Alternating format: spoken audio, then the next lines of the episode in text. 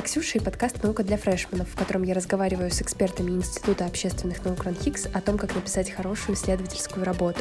Если подробнее, в ООН есть множество вариантов поддержки научных исследовательских инициатив, специальные дисциплины в программе, тьюторские консультации, студенческое научное сообщество и журналы, в которых можно опубликовать свои первые работы. Мы решили объединить такую экспертизу в удобном формате аудиоподкаста, и в предыдущих эпизодах уже успели обсудить, как начать свое исследование – от выбора темы и литературы до грамотного оформления введения к работе. Теперь настала очередь поговорить о том, как закончить исследование, а именно представить его комиссии. Публичная защита любого исследования – это большой стресс. Когда я представляла свою первую курсовую работу перед комиссией, я так разволновалась, что просто начала тараторить текст и быстро переключать слайды, опасаясь, что я не успею закончить выступление вовремя. Конечно, так делать не стоит.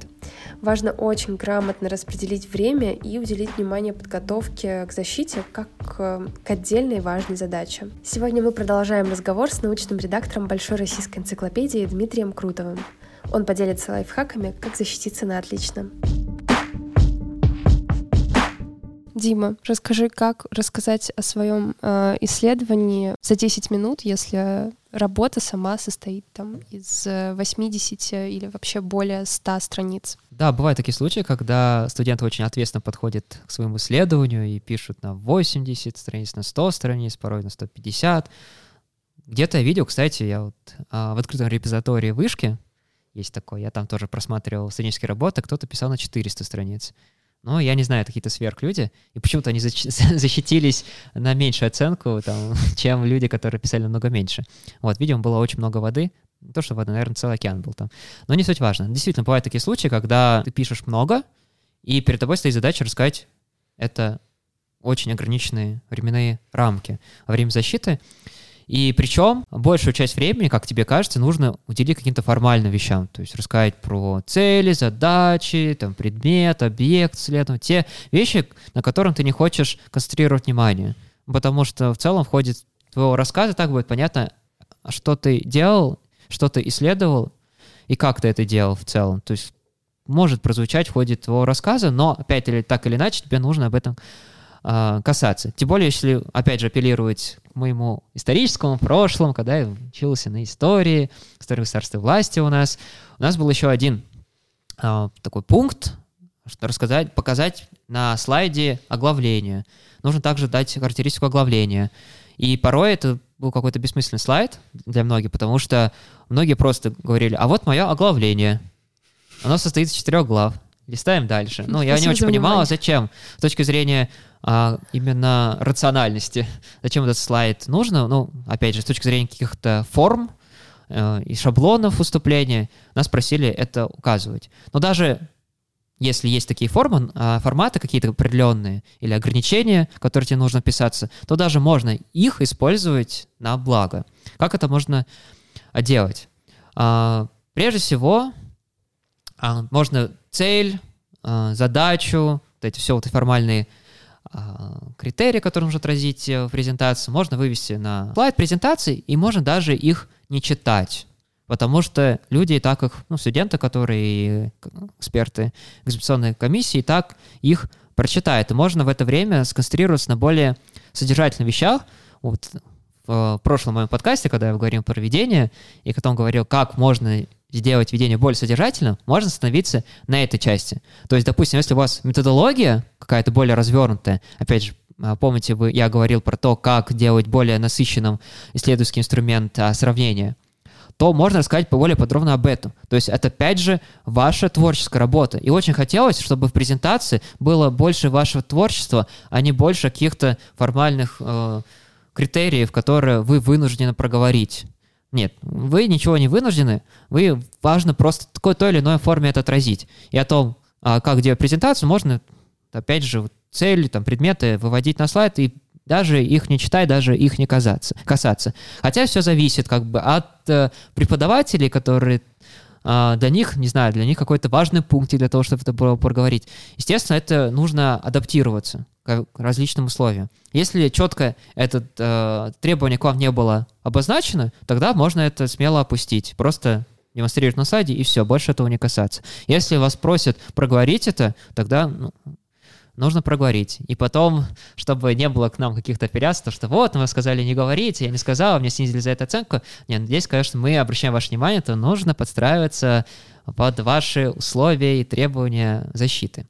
Да-да-да. И тут, наверное, важная оговорка с тем, что на каждой кафедре свои особенности защиты и м, своя строгость в исполнении этих критериев. Да, это первое. Первый uh-huh. такой лайфхак или первый способ о том, как сократить свое выступление, это не проговаривать какие-то формальные части и вынести их на слайд. Вот, естественно, нам хочется рассказать о том, что у нас в итоге получилось именно о результатах исследования. Я концентрирую на этом ваше внимание, о том, что не стоит рассказывать в ходе презентации о том, как вы исследовали. То есть сам процесс исследовательский не нужно рассказывать. Важно рассказать результаты. Потому что если ваши результаты заинтересуют слушателей, они так или иначе обратятся к вашему исследованию и поймут, как вы к этому пришли. Поэтому важно за отведенный вам временной промежуток успеть рассказать все, что вы хотите рассказать с точки зрения результатов исследования. Как это можно делать? Естественно, есть заключение, но заключение в основном это такой нарратив, это повествование, это буквально бывает оно две страницы, три страницы, если ваш объем на работы там, на 8 страниц, то оно может быть и 5, и 7 страниц. Я не рекомендую просто зачитывать заключение и все. А, рамках рассказа своих содержательных результатов. Я рекомендую а, посмотреть на ваши главы. То есть, допустим, у вас три главы в исследовательской работе, и по идее, с точки зрения практик академического письма, каждая ваша глава должна заканчиваться небольшим выводом. Вывод обычно это один абзац о том, а что конкретно а, какому выводу, ну, какие конкретные новые знания или там, ответы вы получили в ходе изучения этой главы. Вот. У вас, получается, есть абзац, там, ну, максимум на страничку бывает. Из этого абзаца, этот абзац можно еще сократить, там, на половину, и привести к этому некому тезису. Вот, дальше то же самое делаете со второй главой, то же самое делаете с третьей главой. Главные результаты ваших глав, над чем вы работали в ходе своего исследования, вы успеете отразить. Если мы говорим тезисно, то у нас это буквально займет 2-3 минуты, не более. То есть, естественно, нужно вводную часть рассказать, о том представиться, а, рассказать о том, какую тему вы исследовали, то есть какие-то вводные части, естественно, вы не их не сможете избежать. Это буквально вам потребуется 3 минутки максимум. Далее 3 минутки э, вы посвящаете вот этим тезисным результатам ваших исследований по главам. И далее вы уже понимаете, а что еще важного отразить. Возможно, какой-то Исследовательский процесс, ну, не весь, который вы использовали в ходе, там, я там искал источники или там искал литературу, как я это делал, как я читал, как я это конспектировал, вот это все это не нужно, это техническое, и даже какую-то особенную а, а, там, методику того, как вы, вот, допустим, опять обращаясь к моему опыту, я изучал концепцию парламентских реформ философский вигл, философский радикал через язык. Но подробно я не характеризовал, что какую семантическую нагруженность имела выражение частная собственность, британская конституция, частный интерес и так далее. То есть конкретно каждому этому понятию или словосочетанию я не обращался, потому что это было очень, заняло бы очень много времени. Если, я бы об этом проговорил просто, пунктирно, и в дальнейшем действительно мне задали вопрос о том, о, о понятийном аппарате, и в рамках ответного вопроса я смог уже подробнее рассказать. То есть сам, сама исследовательская вот практика вся может быть потом раскрыться в в ответах на вопросы после того, как вы уже рассказали. То есть, что важно э, в самой презентации, в вашем устном докладе на 10 минут. То есть, вводная часть, а буквально о чем вы исследуете тема. Вот. Ну, опять без приговаривания цели, задач и так далее. Это важно. Объект, предмет можно рассказать, но рассказать более подробнее. Это просто зачитать, а не немножечко пару слов еще рассказать и связать это с актуальностью.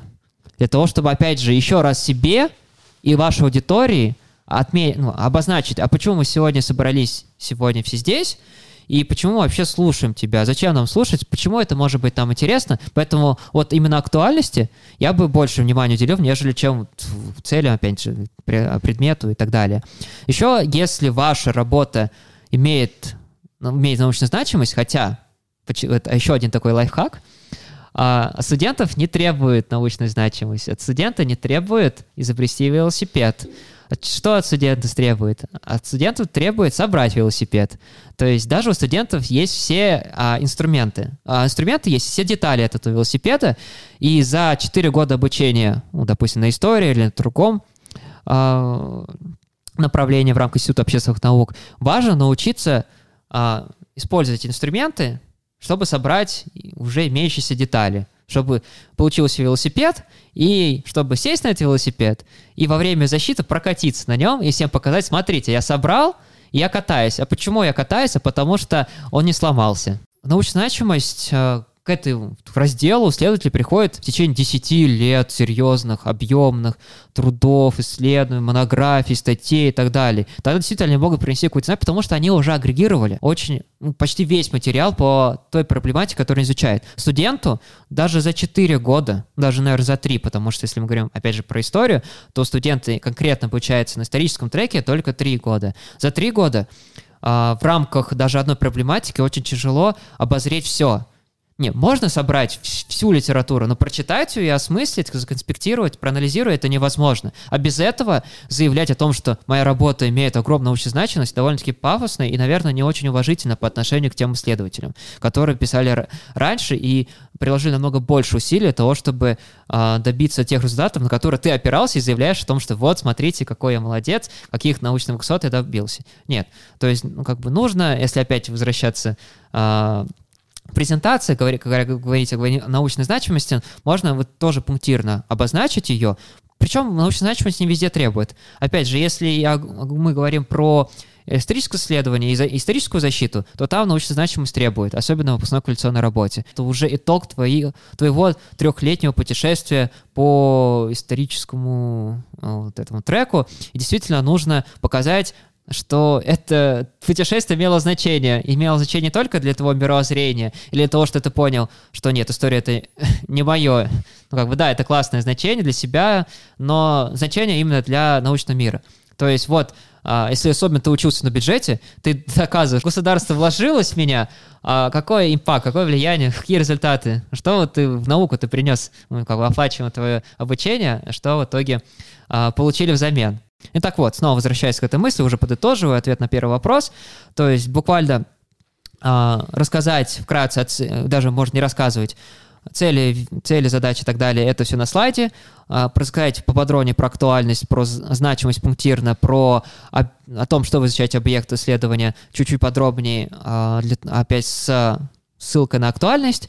Очень важно рассказать результаты. Результаты можно рассказывать по выводам ваших глав, и косвенно что-то может еще в заключении выйти. То есть тоже какой-то... И да, дальше можете уже обращать внимание только исключительно на заключение. И дополнительная информация, которую важно представить на защите, можно оттуда взять. Вот. То есть не все заключение брать, а вот больше, потому что выводы в главах, они намного короче сформулированы, емко, а заключение там более нарративно более повествовательный текст, и очень сложно преобразовать именно в рассказ, потому что а, рассказ более формальный на защите, поэтому такой более тезисный. И вот лучше ориентироваться на выводы угу. в главах в этом случае. Вот, и в дальнейшем все ответить на вопросы комиссии удачно, уже рассказать всю вашу вот специфику исследования где вы можете уже показать. Дальше у вас границ нет. Дальше можете говорить сколько вашей душе угодно. Я так и делал, меня всегда останавливали. Расскажи, какую роль презентация играли, играет на защите и как сделать ее помогающей, собственно? Угу. Она выполняет некую э, функциональную, функциональ, имеет функциональное значение, как минимум потому, что вы можете не рассказывать что-то, а просто это отразить на слайде. То есть это ваша информационная палочка, а, информационный помощник, вот так можно сказать. Если мы говорим про историю, как сделать более красочно вашу презентацию, то можно добавить, э, ну, опять же, картиночки везде, но как бы говорим про историю, особенно если мы говорим про интеллектуальную историю, то там картиночек не очень много, то там можно разнообразить а, фотографи фотографиями обложки книг. Я очень это любил. Это очень классно смотрится, потому что нам важно, если мы говорим, мы сейчас точно только обращаясь к историкам, когда мы говорим про а, историографический и исторический раздел, который вот здесь, да, действительно, презентацию это важно отразить, потому что это некий фундамент, на котором базируется ваше исследование, и опять же, полнота вашего исследования поэтому оценивается. И очень важно это проговорить, потому что э, экзаменационная комиссия как раз и судит потому, насколько вы поработали хорошо. То есть, если вы рассказали только вот про один источник, упомянули про одну литературу, ну, одного автора, который написал статейку небольшую, и все, тогда, естественно, а, немножечко а, ну, к вам будет отношение не такое, что ли, ну, предвзятое отношение будет, как к Пиневу. Не могу сказать обесценивающее, но предвзятое. То есть будет очень масса вопросов. А зачем? То есть действительно нужно себя, предо... грубо говоря, вы, э, есть расхожее выражение, то есть на первом курсе мы работаем на зачетку, а потом зачетка, ну, условно, там, зачетка работает на нас. А здесь же мы работаем на исследование, потом исследование работает на нас во время защиты. Если у вас хорошая защита, ой, за, ой извиняюсь, если у вас хорошее исследование полное, то тогда у вас не будет таких проблем в защите вообще, потому что вы будете очень хорошо ориентироваться. Да, про обложечки мы сказали. А, очень важно очень важны формулировки. Они были даже понятны, даже быть читабельны. Это вот опять шрифт, размер, цвет. Я об этом не буду касаться, э, проговариваю, потому что это интуитивно так понятно, потому что если ваш текст не смогут прочитать, а зачем вы это делали, этот слайд вообще? Вот. То есть это нужно тоже учесть. Но формулировки, какие должны быть формулировки? Они должны быть еще более емкие и более выверенные, потому что инвестиционная комиссия, она не будет смотреть заключение ваших глав, ну, выводы ваших глав и не будет смотреть общее заключение, она будет судить о том, какие результаты вашего исследования по тем формулировкам, которые вы представили на слайде. Поэтому очень внимательно нужно отнестись к этому пункту. И формулировки должны быть тоже емкими, они должны быть одна формулировка на целый слайд. Опять же, это вы просто пересказываете, не знаю, там, ваше заключение. Не надо копировать заключение. Нужно делать оригинальную формулировку. Не копировать какие-то формулировки ваших исследований, а еще подумать о том, как можно еще более емко сделать, более точно, для того, чтобы в меньшем объеме, там, меньше количество слов было наибольший содержательный смысл. Это важно продумать. Не многие готовы, потому что э, многие готовят презентации последний день, перед дедлайном, у них нет времени э, думать о формулировках. Но ответственный студент, ну, лучше заранее об этом подумать, заранее подготовиться и отнестись а, ответственно к своим формулировкам. То есть еще подумать на то, как можно а, вот этот видоизменить именно словесно а, ваши выводы для того, чтобы они смотрелись еще более убедительно. Даже, кстати, а, аргументацию в этих формулировках можно сделать более убедительно, чем в содержании вашего исследования. Потому что где-то, возможно, вы сомневаетесь, вот. Но когда вы презентуете, тогда можно уже прям безапелляционную формулировку какую-то выявить, возможно, которая не совсем коррелирует а, с вашим исследованием, но это такой некий лайфхак, мы в этом полголоса сказали, потому что, ну, как бы инвестиционная комиссия, она же не читает все, она судит так формулировкой, поэтому вы можете немножечко приукрасить, что у вас есть, но, опять же, не нужно этим злоупотреблять, то есть не нужно прям совсем, вы пишете там о собачке, а презентуете слона. Ну, как такого, конечно же, не надо делать, то есть вы там пишете о слоне 2 метра, а заявляете о слоне там 2,5 метра, тогда можно чуть приукрасить словно, да? Визуально лучше всего смотрится текст, ну, прям черный шрифт, на жирный порой, на белом фоне. Все-таки я советую белый фон, наверное, более читабельный и более академичный. Если это более касается а, исследовательских направлений, социологии, психологии, более теоретических. Если мы говорим про менеджмент, более проектоориентированно, то там, естественно, больше всяких различных, ну, не эмодзи, а вот таких различных шаблончиков, которые э, действительно восприятие презентации улучшают. Там это, это можно вставлять. Если мы говорим про теоретические направления, то там не то, что неуместно это смотрится, но это не добавляет какого-то шарма вашей презентации.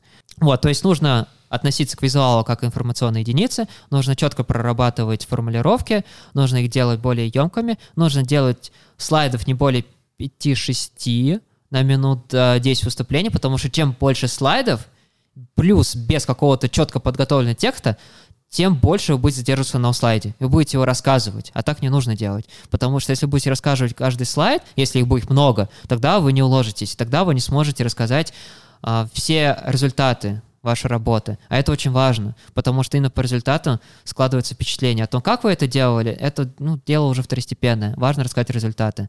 Вот, поэтому буквально 5-6 слайдов, если а, можно выявить такую корреляцию, давайте вот сейчас подумаем и выявим ее. Если вы любите рассказывать, а не читать, да, вам нужно делать меньше слайдов.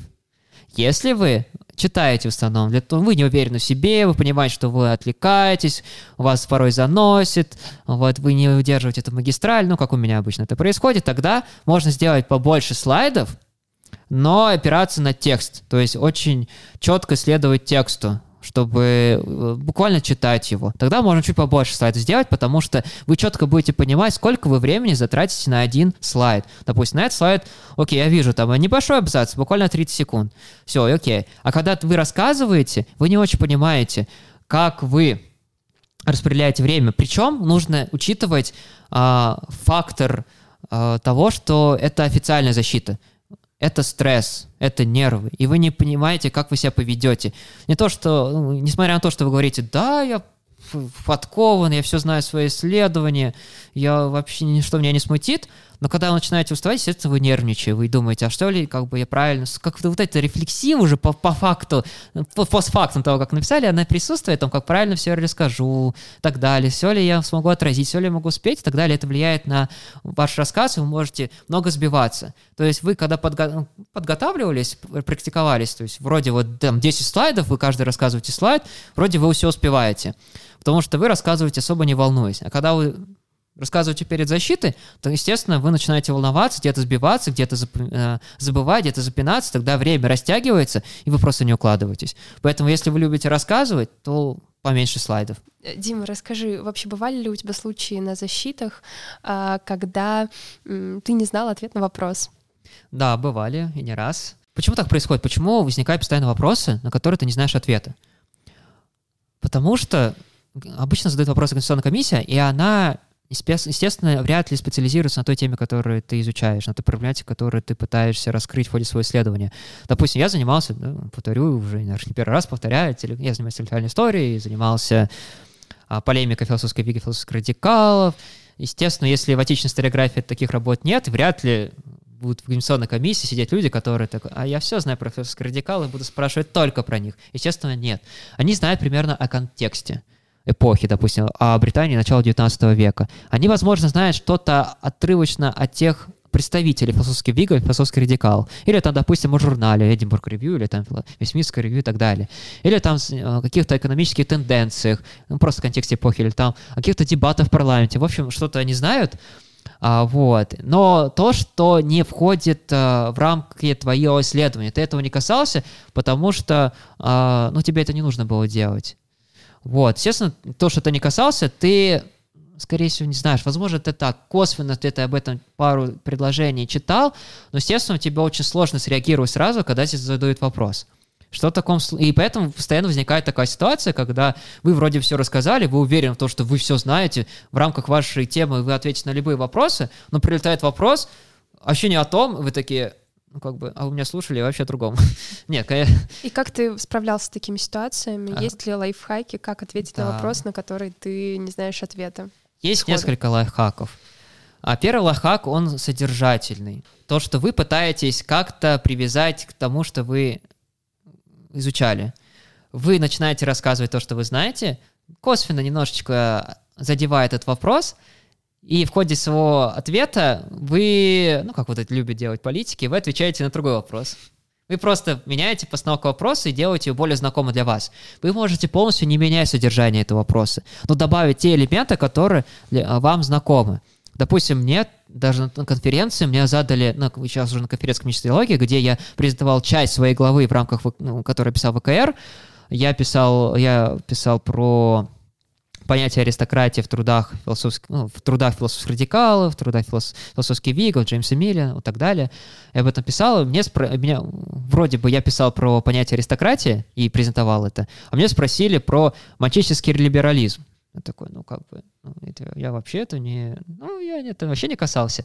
Вот, я сразу начал хаотично мыслить, ну, вспоминать о том, а, окей, там Джеймс Милли, что он писал об экономике? Там, или философский Вигель, что они писали экономике, как вообще аристократия связана с экономикой и так далее. И, естественно, это касалось в ходе исследования, потому что ну, экономический фактор нельзя обойти. Вот. Я начал раскручивать этот вопрос, сказал то, что там а, мечический либерализм, нет, там они совсем по другому, хотя вообще ничего не знаю про мечический либерализм, как бы заявляли, нет, там расхождение, писали о другом, и так далее. Грубо говоря, я ответил на вопрос.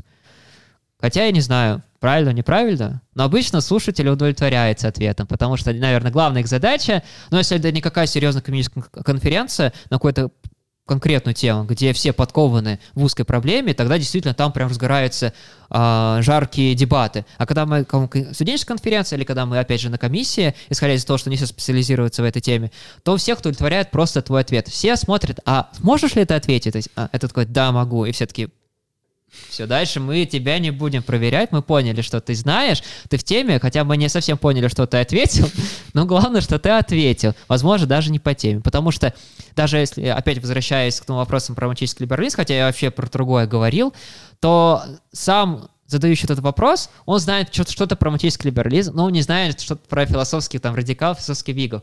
Поэтому а я ему рассказываю про философский Вига, потому что, ну, мне это близко, но пытаюсь как-то интерпретировать с точки зрения мачистского либерализма. Потому что, ну, так или иначе, слушатель, он раскрыл суть своего вопроса, и какие-то некоторые элементы, он раскрыл. И поэтому очень важно, если вообще не понимаете вопрос, очень важно переспросить и уточнить вопрос. Потому что в ходе уточнения вопроса вы можете зацепиться. Эту зацепку можете использовать для того, чтобы раскрутить ее с точки зрения того, что вы уже знаете. И тогда у слушателя, у человека, который задает, задает вопрос, сложится впечатление, что действительно вы этот вопрос тоже прорабатывали в рамках своего исследования, хотя на самом деле вообще нет, вообще не знали, даже не обращались, не слышали ничего об этом. Это первый лайфхак. Он такой сложненький, содержательный. То есть нужно вот, а, быстро реагировать на эту ситуацию и быстро соображать для того, что как бы, здесь это плохая для тех людей, которые умеют и думать, и говорить одновременно. Потому что некоторые люди больше... Опять же, не хочу кого-то там сказать, что-то лучше, что-то хуже. Это просто данность. Это просто данность нашего мыслительного процесса.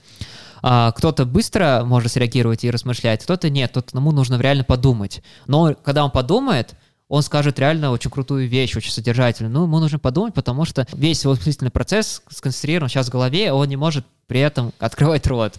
Вот. Я как-то могу при этом открывать рот и размышлять при этом, поэтому это для, для лайфхак для тех, кто это умеет делать. Второй лайфхак. Второй лайфхак заключается в ваших ораторских способностях. То есть, если вы вообще не в курсах, о чем вас спрашивают, а, вы можете быстро начать говорить. Вот быстрое говорение это палочка-выручалочка при всех случаях. То есть вы начинаете быстро говорить, возможно, не по теме. Но когда вы быстро говорите, вас не перебьют. И формально вы ответили на вопрос, но вам все неудобно перебить.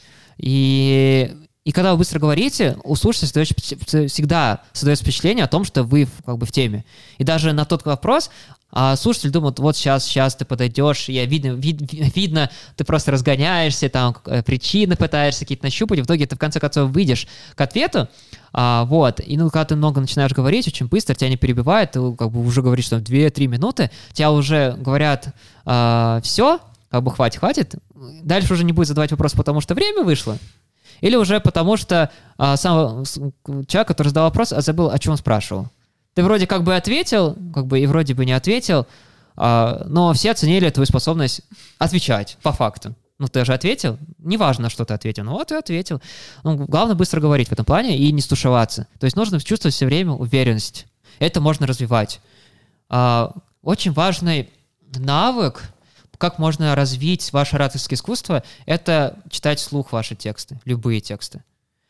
Это очень полезно, Почему это полезно? Потому что это помогает вам а, делать акценты. Это очень важно делать акценты о том, о чем вы говорите, потому что монотонная речь очень плохо воспринимается. Несмотря на то, что, возможно, ваши выводы, ваша методика, ваша презентация, вы все красивенько оформили, все красивенько, эти формулировки прям выверили, вот, супер. Но вот то, что вы говорите монотонно, все заскучали, это тоже может снизить вашу оценку. То есть ораторское искусство никогда не нужно а, ну, как бы на второй план отводить нужно уделять этому вниманию. Как это можно работать? Это там, записывать голосовые, читать вслух ваш текст любой.